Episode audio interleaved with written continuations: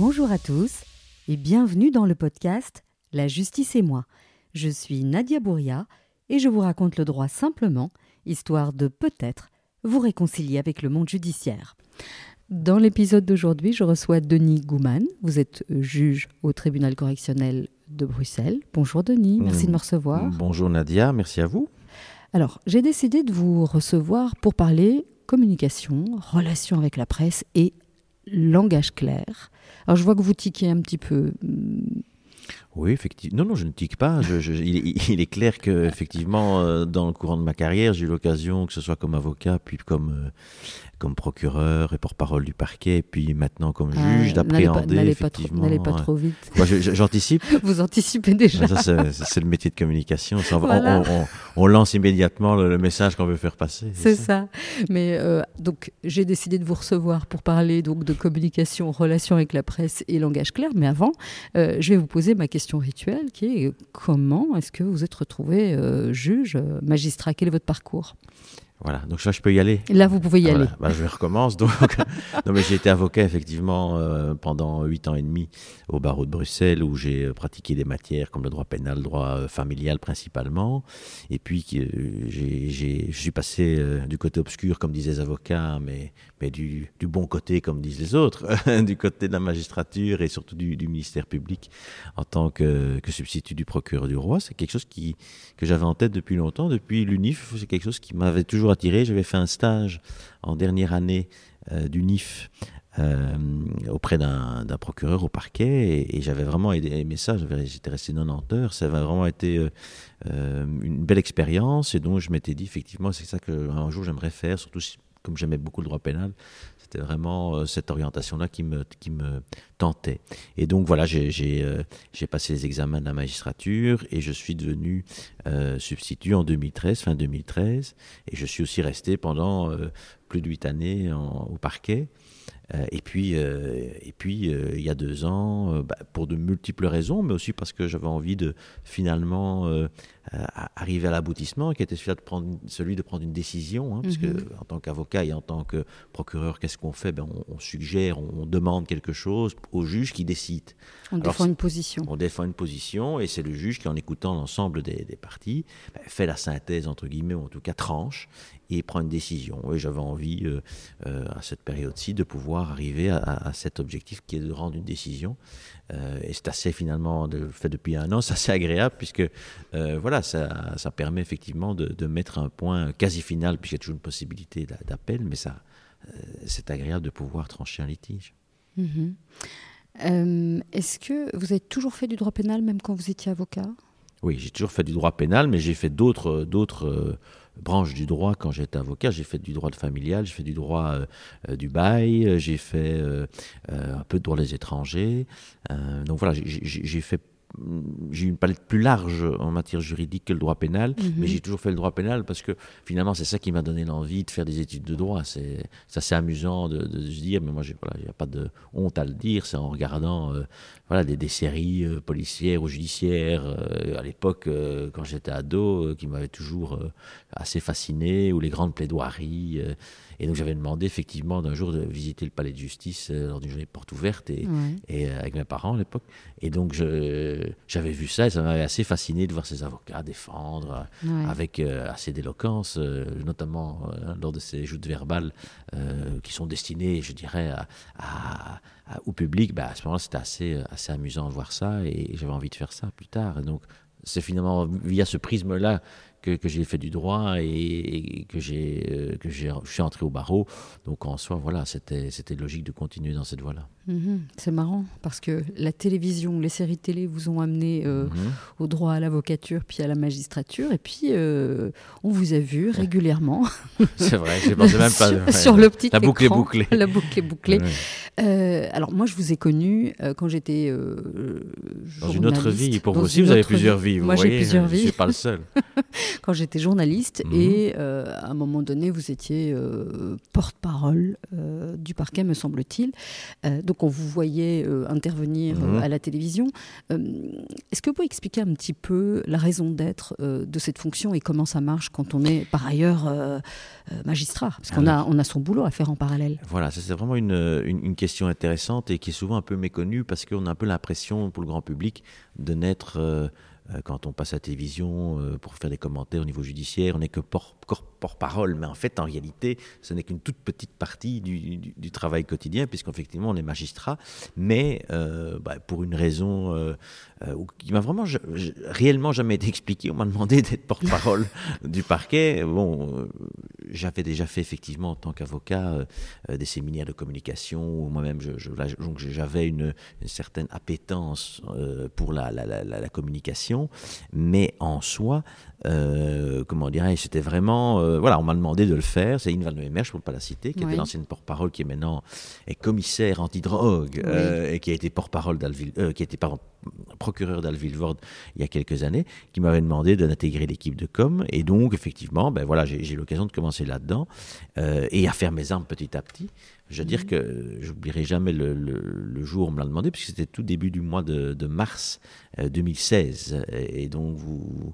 Ah oui, j'étais même plus vous me, journaliste. vous me voyez venir, mais, mais, mais surtout, c'était 15 jours Oui. à- avant le 22 mars. Oui. Euh, tragiquement, évidemment, euh, célèbre pour les attentats euh, de Bruxelles et de Zaventem. Oui. Et donc, en fait, à peine étais-je arrivé dans ce milieu-là, même si ça ne concernait pas le parquet de Bruxelles, on était quand même fortement lié euh, à ces événements euh, qui sont passés euh, à Malbec, en- pour Bruxelles. Et donc, effectivement, euh, j'étais directement dans un monde très, très particulier, euh, au centre de crise, avec... voilà, on Et me retrouve là sollicité. 15 jours, et puis, et puis sollicité, parce qu'il faut savoir que du coup, ben, forcément, les journalistes vont euh, essayer d'investiguer, voir s'il y a eu des ramifications parmi les personnes avec des dossiers Ah, là, bruxellois, vous, vous- vous allez, vous allez super vite en fait. Oui. Parce que moi, le, le- le commencement de ma question, c'est vous avez été porte-parole euh, du parquet de Bruxelles. Et donc, si je comprends bien ce que vous êtes en train de me dire, c'est que au sein du parquet, Oui. il y a une, Il y a un une cellule- pôle une cellule communication. com, C'est ça. Il y a une cellule com de plusieurs magistrats parce que Il faut se relayer. il faut se relayer et c'est aussi une question qui se pose hein, parce que euh, il est clair que dans des grandes entreprises, Mm. généralement il y a, il y a un porte-parole généralement francophone et un porte-parole néerlandophone, Oui. pas plus parce qu'effectivement c'est une fonction Ou tout- parfois la personne est bilingue. ou parfois elle la personne est bilingue, elle, le- elle le fait toute seule. Oui. Ici, euh, la différence au parquet, c'est que comme on a un métier qui est celui de procureur, je- en deux mots quand même, pour que les gens comprennent bien, le métier de procureur, c'est quoi? C'est rechercher les infractions et les poursuivre devant le tribunal. Donc c'est en Mhm. fait euh, un lien quotidien avec les services d'enquête, que ce soit la, la police et autres, et donc de, de pouvoir faire tout ce travail qui demande énormément un suivi des dossiers de manière très pointue. Et donc avoir en même temps une tâche lorsque euh, la semaine est bouillante au niveau de Mhm. l'actualité judiciaire, c'est très compliqué à, euh, à faire, à faire euh, je dirais, de, de concert. Et donc en, en- en réalité, c'est pour ça qu'il y a plusieurs, vous voyez parfois plusieurs têtes quand, Oui. quand, quand un porte-parole s'exprime pour le parquet, parce que effectivement, on a, on a, on a des tours de garde où on se relaie. Puis finalement, effectivement, euh, ben voilà, on, on m'a demandé de coordonner l'équipe, et donc là, on m'a peut-être vu plus souvent, puisque j'étais, entre guillemets, le, le coordinateur de l'équipe presse du parquet. Mais disons que c'est vraiment, euh, c'est vraiment un, un métier où euh, on est vraiment en lien quotidien avec les journalistes, en tout cas à l'époque. Je sais que Mhm. maintenant c'est un peu différent parce que euh, voilà, il y, a- il y a différentes approches en matière de communication, mais à l'époque on était vraiment euh, euh, immédiatement en lien avec le, à- avec les journalistes pour pouvoir répondre à, à leurs questions ou pour pouvoir soi-même, ben voilà, communiquer certaines informations pour dans le cadre de l'intérêt public.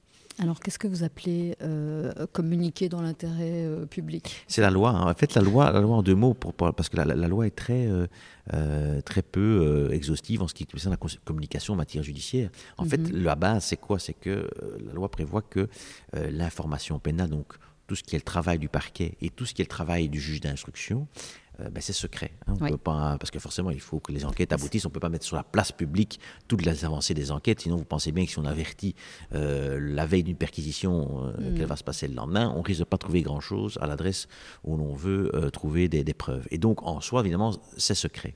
Cependant, dans le cadre, la loi prévoit cette exception, dans le cadre de l'intérêt public, pour l'intérêt public, le parquet peut communiquer, si le dossier d'instruction, avec l'accord du juge d'instruction pour faire passer certaines informations. J'ai envie de dire, ce que vous voyez le plus souvent, c'est quoi? Ben, Ce sont les avis de recherche sur une personne disparue ou sur des euh, suspects de faits graves que l'on voit après le JT euh, à 20h, mhm. où l'on voit euh, un communiqué des services de police, suite à un communiqué, etc. Merci de bien vouloir voir si vous reconnaissez ces personnes, etc. Mais ça, finalement, c'est dans l'intérêt public. Il y a d'autres éléments qui peuvent être dans l'intérêt public. C'est par exemple si il devait y avoir un phénomène particulier je pense à, euh, euh, imaginons, euh, une sorte de, nouvelle drogue qui circule dans, un festival de mhm. musique où on dit bah, attention, soyez vigilants à faire attention à telle et telle pratique parce qu'il bah, il y a quelque chose qui circule et il faut être attentif pour protéger finalement mhm. les citoyens. Donc ça, c'est des communications, je dirais, proactives. Après, vous avez des communications, je dirais, réactives. C'est la question des journalistes sur des enquêtes en cours les journalistes font leur métier, ils ont des informations hein, par rapport à telle et telle euh, personne qui aurait été arrêtée, euh, euh, devoir d'enquête en cours, et, donc ils demandent au procureur du roi une confirmation. Et donc là, en fonction de ce qu'on peut répondre dans le cadre de l'enquête, eh bien, il y a une communication ou pas qui est effectuée. Alors, qui décide de ce que vous pouvez euh, dire ou ne pas dire? Quelle est votre marge de manœuvre en tant que porte-parole? Alors, il ne faut pas oublier que le, terme porte-parole est assez clair là-dessus, c'est qu'on porte la parole donc d'une institution qui est en sorte le parquet. Mhm. Et le procureur du roi, en, qui est le chef de corps en titre. Donc on est son porte-parole. Mhm. Ça veut dire qu'on ne peut pas, moi il m'est arrivé que certains journalistes me posent des questions en me disant Et vous en pensez quoi? Ma réponse a toujours été la même, je n'en pense rien, parce que je n'ai pas à, expliquer, euh, ah, vous n'avez pas d'idée comme rétorque. Alors je dis, mais si j'en ai, mais je les garde pour moi. parce qu'en réalité, euh, on est le porte-parole, on est la voix d'une institution, donc on doit toujours agir dans le cadre et du respect du chef de corps et de l'institution pour laquelle on, parle. Et donc, c'est une collaboration qui s'effectue. Alors il y a des mhm. questions très, euh, je dirais, habituelles où on a une marge de manœuvre très large et on peut soi-même répondre parce qu'on connaît, entre guillemets, le type de réponse adéquate. Mais parfois, sur certains dossiers euh, ben, qui, ont, qui sont plus entre guillemets touchy, il va de soi qu'il y a une collaboration avec le procureur, son chef de corps, qui en fait nous désigne en tant que porte-parole pour voir ce que lui en pense et la façon dont on communique. Mais ça, ça me semble tout à fait, je dirais, conforme à n'importe quelle euh, euh, cellule com euh, je dirais, imaginons euh, une cellule comme d'un cabinet ministériel, ben, vous allez avoir euh, la gestion des affaires courantes effectuée par le directeur de la cellule com, et puis lorsqu'il y a une communication importante sur un sujet mhm. touchy, ben, vous allez avoir le ministre qui va quand même s'en mêler, et vous allez avoir effectivement une discussion pour savoir ce qu'on communique et comment on le fait. Mhm. Donc c'est assez, de manière assez courante. C'est courant pour quelqu'un qui, euh, qui est du métier, qui est du sérail, mais par contre, je pense que le grand public ne, ne se rend pas toujours mhm. compte euh, ben, que vous avez une marge de manœuvre assez limitée, parce que j'entends parfois euh, les gens dire oui, enfin, ces gens à la justice, hum. ils, ne disent rien, ils nous cachent tout. Et donc c'est important de préciser que c'est la loi, vous ne faites pas ce que vous voulez. La loi, on ne fait pas ce qu'on veut, de un, et de deux, il ne faut pas oublier, et je le répète souvent, c'est qu'il y a une énorme différence entre le monde judiciaire et le monde des médias, c'est quoi? C'est le timing, le temps. En fait, le, temps médiatique, lorsque on a peut-être l'information selon laquelle un cadavre a été retrouvé, je sais pas moi, dans le bois de la Cambre, eh bien, le journaliste va me demander immédiatement euh, quel est le, nom de l'auteur et le mobile du crime. Alors, alors qu'on ne sait même pas encore véritablement euh, euh, de quoi il est mort, etc. bref. Qui est la personne, parfois on l'a même pas Et qui est la personne, n'a pas identifié la personne, il faut avertir ses proches, etc. Donc en fait, le timing médiatique, et je le comprends, hein, mm. évidemment, on veut avoir des réponses immédiates, c'est le but du journaliste, c'est de trouver les réponses, et même, si possible, avant ses, ses, confrères, parce que bah, il y a ce côté scoop et il y a ce côté de, de un peu course à l'échalote pour être le premier à avoir la bonne information. Je comprends, c'est le travail. Mais notre travail à nous, c'est de mener une enquête qui permette d'aboutir à euh, ben, la découverte ben, d'un suspect potentiel, de l'auteur des faits, et puis le poursuivre. Ça, c'est le travail de la justice. Et donc, en soi, ça, c'est un travail qui, parfois, peut être rapide, mais qui parfois peut être très long et parfois on n'a jamais de réponse. Il existe ce qu'on appelle des cold cases où effectivement on, recherche toujours ou, ou, en tout cas l'enquête n'a pas abouti. Donc en soi, c'est ça la complexité du, métier, c'est de faire comprendre aussi, en tant que, porte-parole à l'époque du parquet, de faire comprendre qu'une enquête, euh, non seulement peut être longue, mais parfois évolue aussi, parce qu'on demande, tiens, est-ce que la personne est poursuivie pour meurtre ou assassinat, ou est-elle poursuivie pour coups et blessures et entraîné la mort sans intention donner Tout ça sont des qualifications qui sont euh, sujettes à évolution. Hein, donc, c'est-à-dire que ben, le, procureur pense que c'était l'infraction, estime que c'était l'infraction plutôt. Le juge d'instruction a peut-être une autre opinion, et le juge du fond, celui qui sera amené à prendre une décision, on aura peut-être encore une autre interprétation. Donc, en soi, vous voyez, ça mhm. demande de la patience, et c'est ça qui fait que parfois, euh, il est difficile de communiquer, ou en tout cas que le, message peut être très difficile à faire passer auprès des citoyens qui veulent, euh, un peu comme les journalistes, effectivement, avoir des réponses très rapidement par rapport à des faits mais qui forcément les, euh, les touchent. Hein. quand vous avez quelqu'un qui a été retrouvé à côté de chez vous et a priori tué par balle, ben, vous vous dites, mais enfin, qu'est-ce qui s'est passé? Je veux savoir. Ça, me semble logique de savoir, est-ce que moi-même je suis en danger? Qu'est-ce qui s'est passé? Mais l'enquête doit pouvoir aussi aboutir. Et donc, c'est cette conjugaison-là qui est compliquée. Donc c'est un arbitrage assez compliqué entre qu'est-ce que je communique au public pour peut-être le rassurer ou l'informer pour qu'il se protège et mener à bien mon enquête parce que l'idée c'est de retrouver les auteurs et de les et de les poursuivre si on a les preuves suffisantes que, que les suspects entre guillemets sont sont bien euh, les auteurs des, faits. Ben à ce moment-là, oui, le, le but d'un magistrat du parquet, bah, c'est de rechercher, comme je disais tout à l'heure, les infractions et les poursuivre, poursuivre les auteurs devant, devant le tribunal ou la cour d'assises si c'est un meurtre. Donc, c'est clairement ça. Alors, effectivement, c'est pour ça que vous voyez très souvent dans des communications, euh, euh, lorsque les faits viennent de se produire, bah, je dirais une communication type qui est celle de dire nous avons effectivement pu constater la présence d'un cadavre, imaginons âgé de une trentaine d'années, sur la voie publique à tel endroit. Euh, le parquet ainsi que le médecin légiste sont descendus sur les lieux. L'enquête est actuellement en cours et dans l'intérêt de celle-ci, aucun commentaire ne sera effectué. Je dirais, ça, c'est quelque chose que euh, vous, vous, allez, et vous avez, euh, en tant que journaliste, dû l'entendre très souvent à l'époque, avec certaines frustrations parce que ça n'apporte pas d'éléments, mais parce qu'on ne peut certainement pas encore, parfois on n'a pas la les réponses, déjà, comme vous dites, toutes les réponses, même les, identités. Et puis parfois, on a certaines, certaines réponses, mais qui évidemment préjudicieraient l'enquête si on les révélait comme ça le lendemain des faits. Donc en gros, pardon, euh, donc en gros, parfois, vous avez euh, suffisamment avancé dans l'enquête et vous avez un suspect en tête et vous vous mhm. dites, on va se taire dans toutes les langues parce que si on communique son nom, bah, il peut détruire des preuves, il peut s'enfuir à l'étranger, etc. Exact, bien sûr. Imaginons que euh, l'étau se resserre sur une personne qui est suspectée d'un crime ou d'une infraction grave. Il est clair que si vous laissez sous-entendre peut-être que voilà, on est proche de l'arrestation, la personne peut avoir effectivement euh, l'idée de, prendre ses jambes à son cou ou, effectivement de détruire euh, des, éléments de preuve avant qu'on aille perquisitionner chez lui, par exemple, euh, donc, chez, le suspect. Donc en, soi, c'est effectivement ça qu'il faut avoir à l'esprit.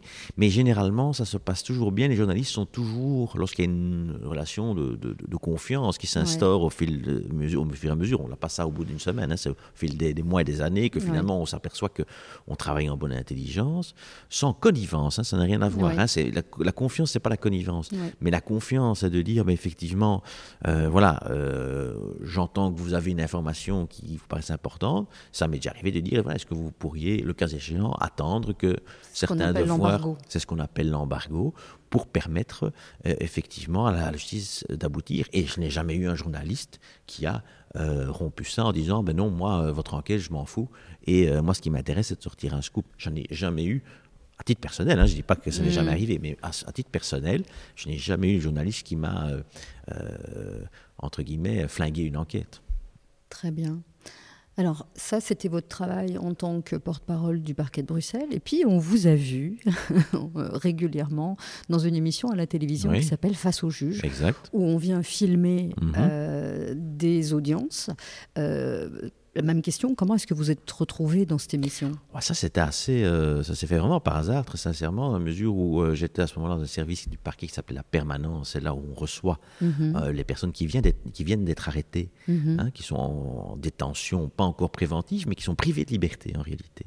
Mhm. et on doit faire un choix de savoir si ben, on les libère, si on les renvoie devant le tribunal ou si on, demande un mandat d'arrêt, pour faire simple. Mhm. Euh, et donc là, effectivement, c'est un procureur qui reçoit ces personnes-là pour les interroger et voir vers, vers où il oriente le dossier.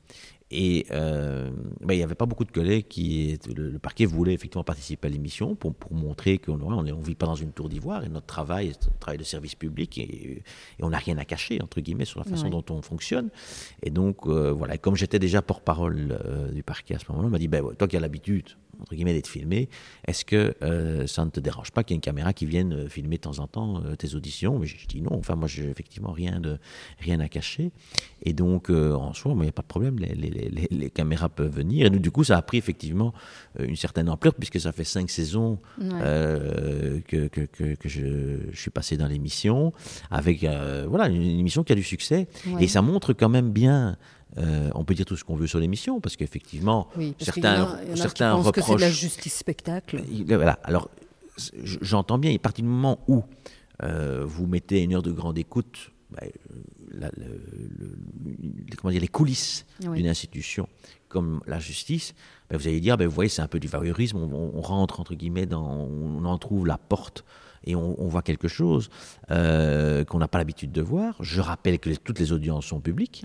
Hein, donc ça, c'est quand même quelque chose qu'il faut rappeler quand vous voyez... Le, et, et, pour avoir, que ce soit en ce qui me concerne ou d'autres acteurs de l'émission, euh, je n'ai jamais euh, personnellement constaté de vraiment de changement de comportement lorsqu'il y a les caméras ou pas. Les audiences que je faisais à l'époque avec le juge Luc Hénard, ben, j'en faisais, je euh, je sais pas moi, 30 par an. Mhm. Euh, et il y en a peut-être 5 qui ont, ou 6 qui ont été filmés. Mais je n'ai jamais vu de différence euh, véritable entre le comportement des protagonistes lors des audiences filmées et lorsqu'elles n'étaient pas. Donc en soi, ce n'est pas un jeu, ce n'est pas, ce des travail d'acteur, c'est un travail où en fait on, on en trouve la porte euh, et du travail que l'on fait au quotidien. Euh, et donc je pense que c'est ça qui fait que bah, on est confronté à, j'allais dire à des vrais gens, comme on l'entend parfois dans, le langage politique ou autre. Mais c'est vrai, euh, les gens de tous les jours, que les gens se disent ah mais oui effectivement ça peut être mon voisin, ça peut être personne que je connais qui est poursuivi pour un, un excès de vitesse, qui est poursuivi pour un conflit de voisinage ou qui est poursuivi pour euh, encore plus compliqué, avoir euh, donné par exemple des coups à, sa femme. Donc je veux dire, en soi, euh, voilà, c'est quelque chose finalement de, de, de, très humain. On, rentre vraiment au plus profond de la nature humaine avec parfois de, la mauvaise foi, mhm. parfois de la... de, l'amendement sincère, parfois, parfois de l'émotion, parce que voilà, c'est de la colère. Enfin, je veux dire, c'est tout, tout, ce qui comporte la nature humaine que l'on retrouve en justice. Et c'est ça que les gens, là-dessus que les gens m'interpellent le plus, par exemple, en, rue, c'est de se dire, tiens, mais vous voyez des choses incroyables. Ben, mhm. Non, en fait, on voit la, vraie vie. La, vie des gens avec leur, leur, leur, grand euh, élan de, bonté, comme avec leur, leur, pire, euh, leur pire côté sombre. Donc, oui, c'est ça qui est passionnant dans ce métier. C'est, cette, euh, à mon sens, cette ce regard sur la nature humaine qui, qui, peut être très évolutif de jour en jour. Mhm. Que vous a apporté euh, le fait d'avoir été médiatisé, de devoir porter la parole euh, d'une institution, le fait d'être filmé et de vous dire ok le grand public va me voir parce que vous me disiez que les gens ne changeaient pas de comportement, mais est-ce que vous vous avez fait un effort pour être peut-être compréhensible quand vous étiez filmé? Parce que le but du jeu bah, c'est quand même vous l'avez dit de, de, lever le voile sur la justice.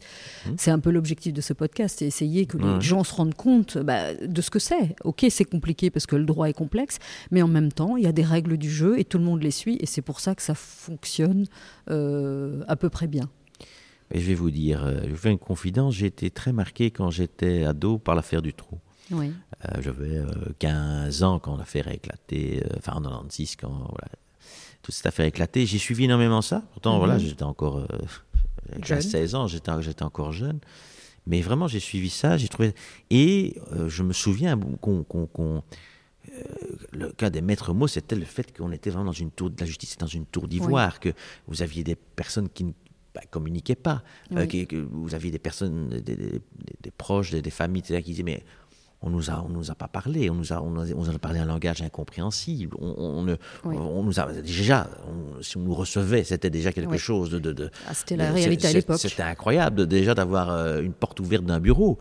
Alors que, euh, voilà, ça reste un service public, une institution publique. Je veux dire, en soi, je comprends qu'il y a des choses, évidemment, comme je le disais, qui doivent rester dans, le cœur de l'enquête, le secret de l'enquête. Mhm. Mais tout de même, euh, le fait de pouvoir essayer d'expliquer dans des mots simples, pas simpliste. C'est ça la, différence aussi. C'est ce que je, pour continuer sur votre question, euh, c'est ça la grande difficulté, c'est que à mon sens, il faut vulgariser et expliquer dans un langage que le plus grand nombre comprend, sans verser dans quelque chose de simpliste ou un peu d'enfantin, où effectivement, à ce moment-là, euh, vous avez ben, toute une série de personnes qui disent, mais enfin, cette personne nous prend pour des imbéciles. Donc, en soi, il faut arriver à ce juste milieu, qui est d'expliquer les choses, vulgariser. Et c'est de, par ces images-là que j'avais à 16 ans, que je me suis dit, ben, quand je suis arrivé là, je dis, il faut absolument alors je ne prends pas ça comme une mission, euh, voilà, hein, mais, mais je, je, je, absolue, hein, mais, mais je pense vraiment comme il m'a été donné, demandé de le faire, il faut vraiment utiliser donc cet euh, outil-là qui m'est offert, de savoir la communication.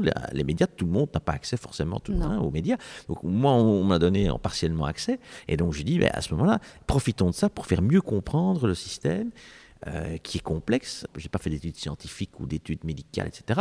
Quand je suis confronté à ce monde-là, ben, il m'arrive que un médecin m'explique très clairement les choses en des mots. Je dis, ah ben, j'ai compris ce que j'ai ou ce que j'ai pas, entre guillemets. Mhm. Euh, il m'arrive aussi qu'il euh, y a des personnes où je mais ne sais déjà pas lire ce qu'ils m'ont demandé et de prendre. Et, en gros, ils, m'ont expliqué certaines choses où. Ok, ce sont des mots que je ne, comprends pas. Et on se sent bête. Et, on se dit, oh, ok, très bien, on, si on doit passer, euh, déjà se souvenir des mots et les voir dans le dictionnaire après, la, la, communication est ratée. Et donc, j'ai conscience que pour des personnes qui n'ont jamais fait d'études de droit, qui ne sont pas au fait du milieu judiciaire, c'est la même chose, qu'il y a un jargon qui, n'est pas compréhensible. Et donc, que ce soit au niveau euh, de la communication euh, et maintenant même au niveau de mes jugements, hein, quand, ah, j'écris des jugements, j'anticipe pas encore.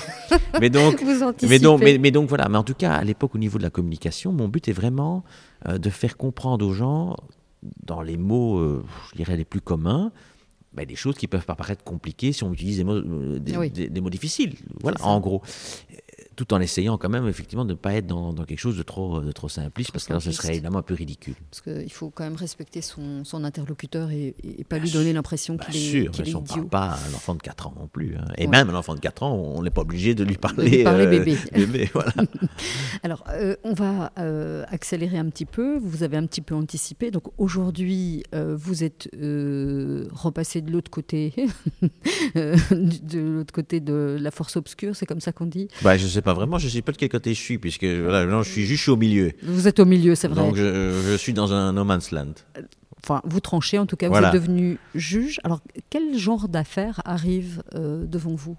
Alors, pour faire très simple, euh, de tout, euh, en matière pénale et correctionnelle. Ça veut dire quoi? Ça veut dire que ça peut aller d'une bagarre entre ivrognes à un trafic de drogue, à un braquage dans une euh, station-service, mhm. à euh, des escroqueries, c'est-à-dire où des personnes euh, revendent une voiture qui n'est pas la leur, par exemple. Mhm. J'essaie vraiment d'être le plus simple possible, justement, pour, pour, pouvoir que, tout le monde comprenne, comme, comme des tentatives d'assassinat, puisqu'en fait, en réalité, seuls les meurtres et assassinats, donc lorsque il y a une personne qui est décédée avec une intervention d'un tiers. C'est soit un meurtre, soit un assassinat, pour faire simple. Et donc, effectivement, c'est le jury de la cour d'assises qui est compétent pour juger de ces faits-là. Mais tous les autres faits sont susceptibles de passer au tribunal correctionnel. Donc c'est un panel très large de, mhm. faits infractionnels. Et comme j'ai cette particularité de siéger pour l'instant, euh, notamment pour l'arrondissement d'Alvivort, on, on, va se faire simple parce que c'est institutionnel, je vais simplement vous dire que je suis même amené à euh, statuer sur des faits qui ont lieu à l'aéroport. Et donc, à savoir, imaginons qu'une personne revienne euh, d'Afrique avec de la viande de singe, euh, ce qui est interdit, eh bien, j'ai déjà été amené à juger des personnes euh, de ce type-là. Donc, vous voyez, c'est très varié. Ou des, ou des faux tests Covid de l'époque. Donc, vous voyez, comme quoi ça, ça va de, quelque chose parfois administratif, comme un faux test, enfin, en tout cas, de, un, faux, un, faux, un faux informatique, à, des multiples braquages. De, et jusqu'aux tentatives de meurtre. Et jusqu'aux tentatives de meurtre. Donc, vous voyez, c'est très large. Ok, alors euh, on ne va pas revenir sur comment se passe une audience. Je pense que je peux renvoyer vers l'épisode le, que j'avais enregistré avec euh, euh, Nathalie Gillin. oui, je ma, pense ma collègue Nathalie Gillin, qui, qui est au tribunal de correctionnel de Namur, je pense. Oui, elle est partie à Namur. Je pense que c'est de mémoire l'épisode 12 ou 14 de la, de la saison 3. Et donc, euh, quand vous avez euh, une affaire, donc un- une personne euh, qui est euh, devant vous, vous commencez par ce qui est euh, ce qu'on appelle l'instruction d'audience. Mhm. Est-ce que déjà à ce moment-là, donc quand vous interrogez la personne, vous utilisez ce qu'on appelle un langage clair? Est-ce que, en d'autres termes, fort de toute cette expérience en communication, est-ce que vous avez implémenté cette façon de faire, c'est-à-dire de, de- de se mettre à la place de l'autre? Alors, ce que je fais euh, lorsque j'interroge la personne qui, qui comparaît devant moi pour les faits dont on vient de parler, ben, c'est tout simplement lui rappeler pourquoi il est poursuivi. Et là, effectivement, c'est parfois des termes un peu techniques. Mais alors, à peine ai-je fini le- le- la lecture des préventions euh, voilà, qui, qui, qui, qui est rep- qui sont reprochées euh, euh, au prévenu, puisque c'est comme ça qu'on l'appelle lorsqu'il passe devant le tribunal correctionnel, ça, le prévenu, eh bien, euh, ben, je lui dis, voilà, en clair, cher monsieur, chère madame, vous êtes poursuivi pour avoir frappé monsieur un tel à telle date, hein, dans, dans telles circonstances. Qu'est-ce que vous avez à me dire par rapport à ces faits-là? Est-ce que vous vous en rappelez? Euh, Est-ce qu'il y a eu une altercation? Est-ce que vous avez donné un coup? Etc. Je ne vais pas commencer effectivement à lui dire euh, l'article 398 du Code pénal euh, réprime les Oui. coups et blessures volontaires ayant entraîné. Enfin, on on n'est pas là-dedans. On est dans le but de dire tiens, voilà, je voudrais savoir à qui j'ai affaire devant moi. Est-ce que c'est une personne qui. Bon, généralement, évidemment, j'ai déjà lu ces, ces déclarations antérieures dans le cadre de- du dossier, Oui. mais parfois elles sont évolutives, donc j'ai déjà une idée potentielle sur Oui. l'état d'esprit de la personne, mais parfois, euh, voilà, le, le- le- le temps ou l'évolution ou le travail qui a été effectué euh, eh bien, a fait qu'il y a une autre position, une autre version des faits. Donc là, je veux écouter évidemment la version du jour de l'audience, c'est important pour savoir si on maintient les, euh, les, les aveux, on maintient les dénégations, si on, si on voilà, conteste, on conteste pas les faits, et voir à ce moment-là euh, ce qu'on peut indiquer. Et puis je pose évidemment beaucoup de questions aussi sur la personnalité de la personne, ce qu'elle fait dans la vie, euh, son parcours, parce que, comme je dis, on juge des faits, mais on juge une personne aussi. Oui. Et c'est important d'avoir quand même ce côté aussi de- de- du, du parcours personnel, parce que ça doit, entre guillemets, euh, quand même entrer en ligne de compte pour apprécier une sanction. Mhm. Comment est-ce que vous gérez euh, le stress de la personne? Il y, a, il y a certaines personnes qui se mettent en colère, certaines personnes qui sont tétanisées, qui n'arrivent pas à articuler euh, le moindre mot. Enfin, il, y a, il y a plein de, de cas de figure différents.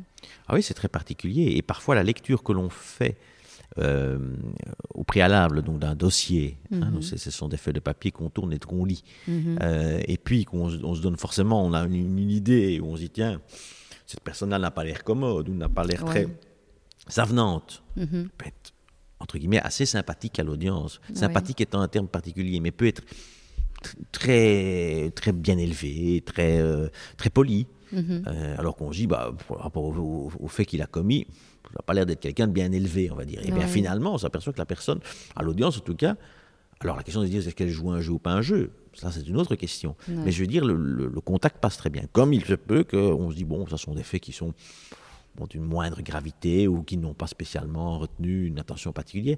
Et on voit à l'audience ben, une personne qui, qui- qui peut euh, effectivement être euh, très euh, contestataire ou, euh, ou être très véhémente, très agressif, alors qu'on ne s'y attendait pas. Donc c'est Ouais. ça, qui était, c'est ça qui était intéressant, c'est de dire que véritablement, il y a évidemment des faits et un dossier, mais il y a effectivement ben, le- euh, la personne, comme on parle de la nature humaine tout à l'heure, de, de- de Ouais. voir ça.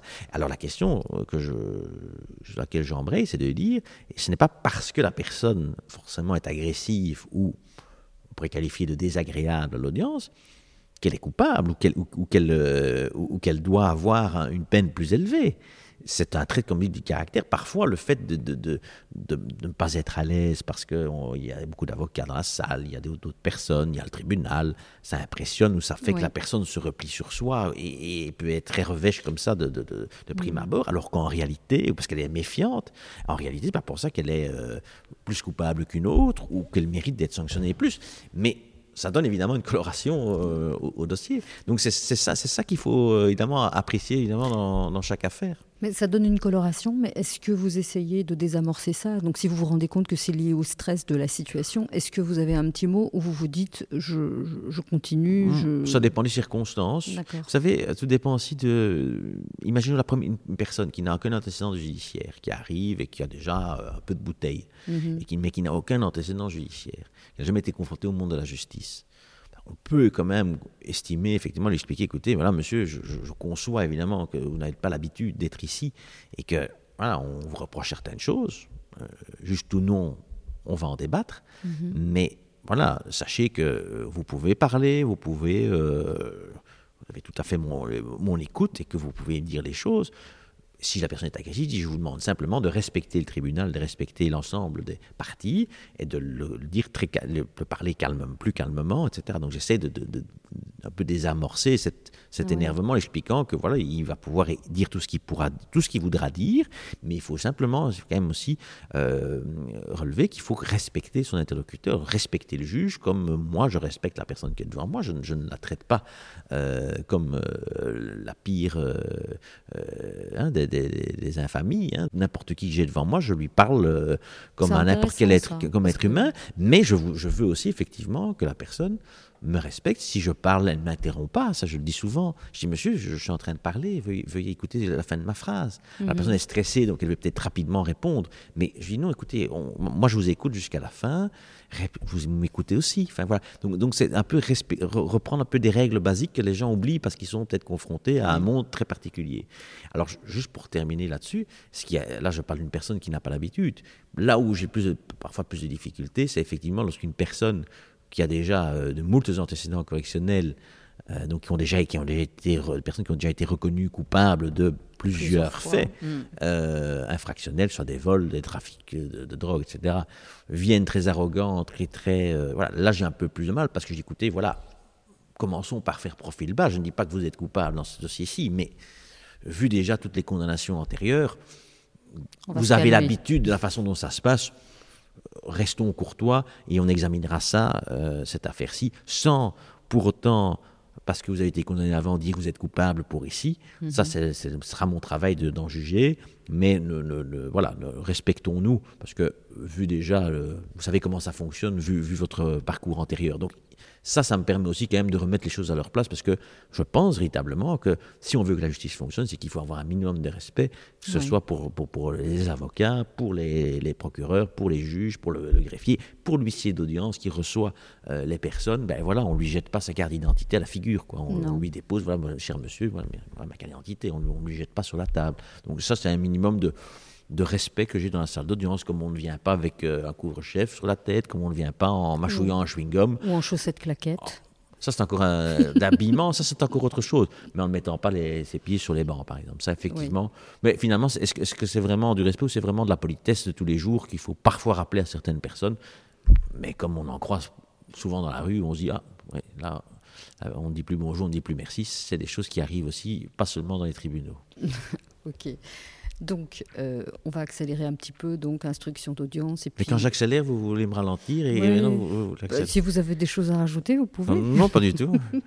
Euh, donc, il y a euh, plaidoirie réquisitoire du ministère public, et puis vous prenez en délibéré. Vous vous expliquez, j'imagine, ce que c'est que de prendre en délibéré ça veut dire que je, je, ne dis pas je prends en délibéré, pour, pour ah. que la personne. je dis rarement ça. Je dis je vais réfléchir à tout ce qui a été dit et je prononcerai ma décision à telle date. Donc vous avez même modifié cette phrase qui est. Oui, et parfois je dis l'affaire est et puis pour terminer, je l'affaire est prise en délibéré. Mais en gros, j'explique bien. Voilà. Est-ce que tout le monde a dit ce qu'il avait à dire Le prévenu évidemment le dernier mot, mais je demande à toutes les parties, hein, ben, euh, parfois des personnes, des victimes qui sont là aussi, je leur donne évidemment la parole aussi parce qu'évidemment on se focalise beaucoup au niveau pénal sur la personne du prévenu, mais je trouve très instructif lorsque les victimes viennent euh, en personne, les parties civiles comme on dit en gros, c'est les personnes qui s'estiment victimes, qui viennent réclamer quelque chose, ou parfois pas, parce qu'elles ont été, elles ont reçu la lettre, et elles disent, ah ben voilà, c'est mon affaire. Et elles viennent, elles réclament parfois rien. On leur a restitué, par exemple, leur téléphone qui avait été volé, donc elles n'ont pas vraiment de préjudice, mais elles viennent, et je leur donne toujours la parole, parce que je dis, mais voilà, expliquez peut-être un petit peu comment est-ce que vous avez ressenti les choses, etc. Et parce que ça permet euh, déjà d'avoir un ressenti. Si le prévenu est présent, ça lui permet de peut-être entendre des choses qu'il n'a pas forcément comprises ou perçues, et c'est très instructif. Mhm. pour, faire comprendre euh, à tout le monde la façon donc je mets vraiment sur le même pied. Je dis on est dans un procès où évidemment si la victime est là, je lui demande à chaque fois si elle veut dire quelque chose, si elle veut prendre la parole. Parfois elle est aussi impressionnée. Et je lui dis bon ce n'est pas obligatoire, mais n'hésitez pas. C'est le but de faire passer des messages. Donc, donc, donc, je le dis aussi. Et puis effectivement, à la fin, je dis, ben voilà, est-ce que tout le monde a, euh, tout le monde a dit ce qu'il avait à dire? Parfait. Eh bien, je vais réfléchir à tout ça et je prononcerai à telle date. L'affaire est prise en démémérie. Je le dis peut-être de temps en temps, mais je veux dire, je, j'explique effectivement qu'il y a un délai entre le. Parce que parfois les gens pensent évidemment être jugés directement. Euh, et donc sont parfois surpris. Je dis voilà, il faut d'abord que j'examine. Hein. vous avez déposé des, documents, vous avez, euh, euh, je dois relire. On m'a soulevé certains arguments, donc je dois les relire dans le dossier. Si ces arguments sont à mon sens justes ou pas, et donc je, cohérents, et donc je, je, vais reprendre tout ça, et puis je prononcerai le, le jugement dans 15 jours, 3 semaines ou un mois maximum. Alors, vous venez de dire donc, que vous analysez euh, le dossier à la lumière des documents qu'on vous a déposés, de ce que vous avez entendu à l'audience. Ça nécessite que vous rédigiez votre jugement. Et donc la loi vous oblige à répondre aux arguments. Oui. Euh, comment est-ce que vous articulez euh, l'obligation de la loi donc de, répondre aux arguments de mhm. manière quand même la plus complète possible et ce souci du langage clair? Alors comme je disais, voilà, j'essaie de poursuivre cette cette ligne de conduite qui fut la mienne durant les, les 15 dernières années, d'essayer de, de, de, rendre les choses accessibles, claires et précises. Hein. Mm-hmm. Donc ça, c'est le but. Euh, et, le vulgariser, donc l'expliquer en des mots simples que, le citoyen comprend. Et donc dans les jugements aussi, euh, j'essaie effectivement, si je peux éviter des formules euh, très compliquées, mm. Hein, si je veux dire des formules difficiles, je pourrais dire des formules alambiquées. Mhm. Mais vous voyez, je veux dire, pourquoi dire alambiqué si je peux dire difficile à comprendre dans le jugement vous voyez? Donc, c'est aussi, alors c'est très bien, mais, si c'est, si, euh, voilà, euh, si j'ai envie d'écrire un livre euh, avec du beau style, si un jour voilà j'aurai le temps, j'écrirai un livre avec très, très, très avec des, des beaux mots, des belles phrases. et mais ici, dans le jugement, ça ne doit pas être du petit nègre, entendons-nous bien, mais on ne doit pas rechercher à mon sens, des mots compliqués pour faire joli. L'idée, effectivement, est de se faire comprendre. Le but, quand même, quand vous écrivez un jugement, c'est que la personne, les personnes auxquelles vous adressez comprennent ce que vous avez décidé. C'est ça l'objectif d'un jugement. C'est quoi? C'est de mhm. faire comprendre votre décision, pourquoi vous avez accepté tels arguments, pourquoi vous avez refusé ces arguments? Donc, euh, que je fais effectivement, je dois parfois répondre en des termes juridiques, c'est quand même la moindre des choses, c'est quand même le métier. Quand des avocats soulèvent euh, de la jurisprudence euh, mhm. ou, des, arguments de droit, etc., parfois sur des vices de procédure, je, dois effectivement le répondre en des termes juridiques. Mais il y aura toujours une phrase, généralement ensuite, pour dire, et par conséquent, le tribunal estime euh, qu'il euh, n'y a pas lieu d'accorder telle demande ou estime qu'il y a lieu de donner, d'accorder la demande de. voilà. Donc j'essaie entre guillemets quand même que ce soit en tout état de cause compréhensible et surtout le cœur du, le, cœur du texte. Euh, parce que bon, les arguments judiciaires, les juridiques plutôt, ben là effectivement, ça c'est plutôt destiné, les réponses sont destinées aux professionnels, aux avocats. Mmh. Euh, mais par contre, ben, la personne, elle, veut comprendre ce qu'elle veut comprendre. Si est-ce que j'ai dit qu'elle avait commis les faits et pourquoi j'ai dit qu'elle a commis les faits euh, ou pourquoi je la quitte, c'est le procureur qui doit comprendre. Mais ça, ça se passe un peu plus, plus facilement puisqu'il il a l'habitude des termes. Mais donc, quand je condamne quelqu'un, ben, il faut qu'il comprenne pourquoi j'ai estimé que. Parfois, il est un aveu, donc je dis ben voilà, les aveux du prévenu ben, sont corroborés ou hein, sont, confirmés par tels, éléments du dossier, ou alors euh, j'explique pourquoi je n'ai pas suivi la, version du prévenu que j'ai estimée euh, peu crédible parce que ceci, ceci, ceci rentre en contradiction, etc. Donc j'essaie vraiment de qu'ils comprennent pourquoi euh, j'ai suivi ou non sa thèse. D'accord. Et donc la particularité euh, du pénal, c'est aussi que vous lisez votre jugement en audience publique? Enfin oui. Euh, Alors là, c'est une bonne, c'est une bonne question. il y a la fameuse, normalement, la loi prévoit effectivement que l'on lise in extenso le jugement, si ce n'est que maintenant euh, récemment, il y a eu un ajustement qui me semble tout à fait louable, qui est de dire que le juge peut synthétiser ou relire que des passages pertinents, etc. Parce que parfois, vous avez euh, dans certains jugements 18 pages de lecture uniquement sur des questions de procédure. On peut très bien à ce moment-là synthétiser en disant voilà, je, n'ai pas fait droit, pour les raisons que vous lirez au jugement, à telle et telle question de procédure que votre avocat pourra vous, euh, expliquer. vous, expliquer et, consulter dans la foulée.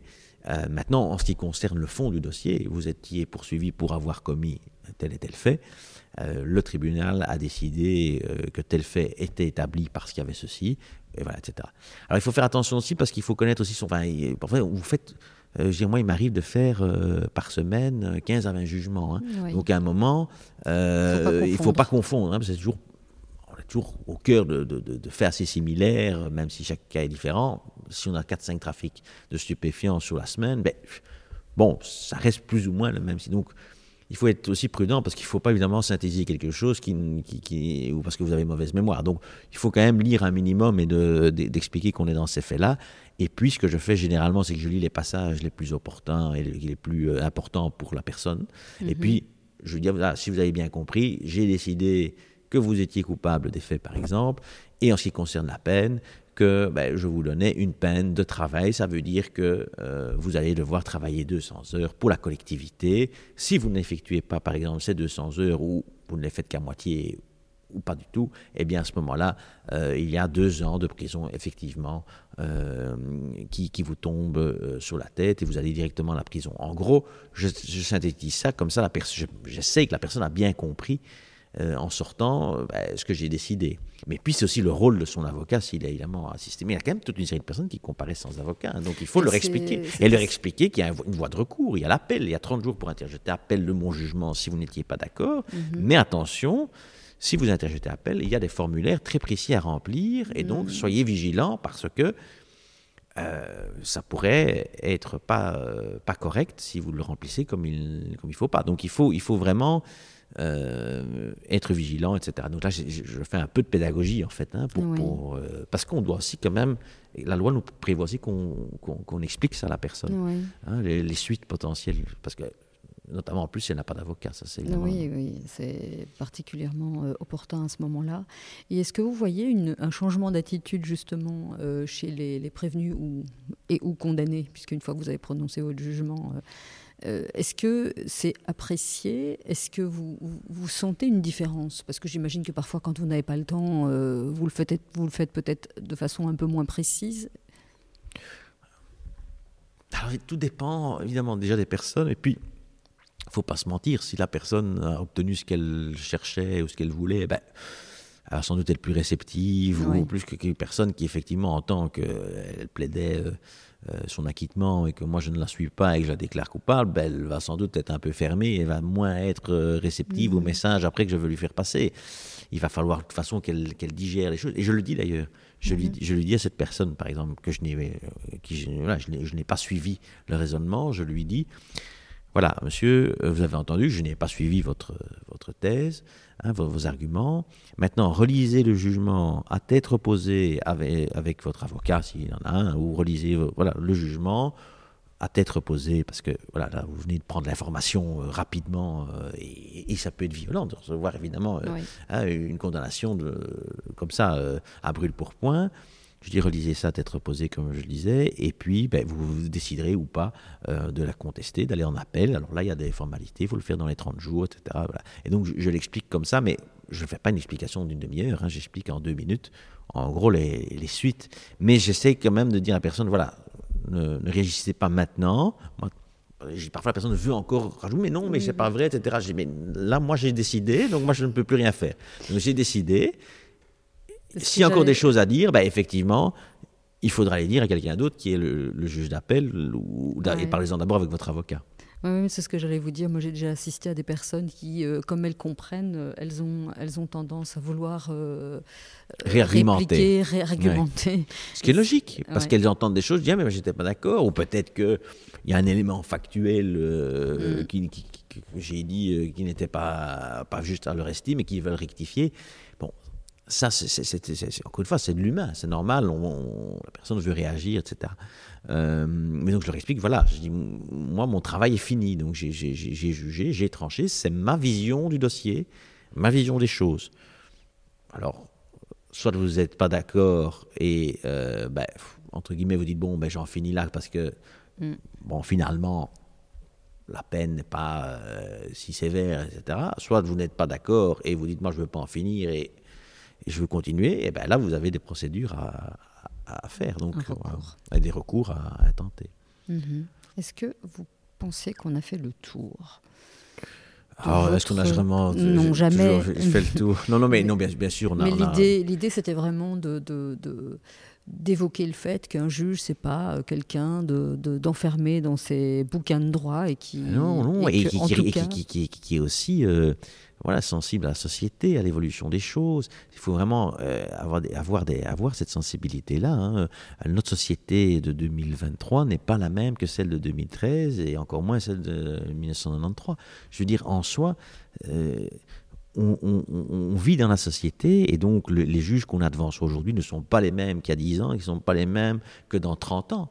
Forcément, parce qu'on est nourri de ça et on prend des décisions en tant qu'être humain. La justice est rendue par des hommes. Alors je sais bien qu'à l'heure de chat GPT, on aimerait que, peut-être, certains aimeraient que ce soit, euh, les paramètres soient introduits dans le système et qu'il y ait une décision qui tombe.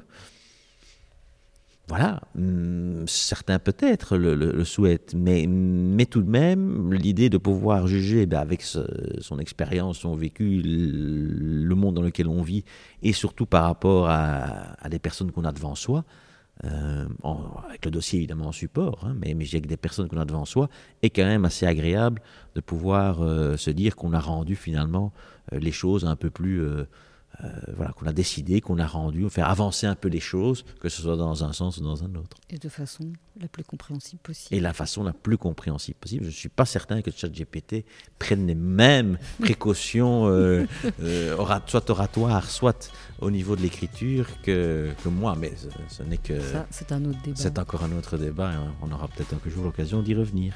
Merci Denis. Merci Nadia à vous pour votre gentillesse et vos questions excessivement euh, pertinentes. Merci d'avoir écouté cet épisode jusqu'au bout. Je vous le répéterai à chaque fois, mais c'est important pour moi euh, de faire connaître ce podcast qui a une vocation d'information et d'éducation. Alors partagez-le autour de vous et n'hésitez pas à poser vos questions ou à suggérer un invité. Et moi je vous dis à la semaine prochaine.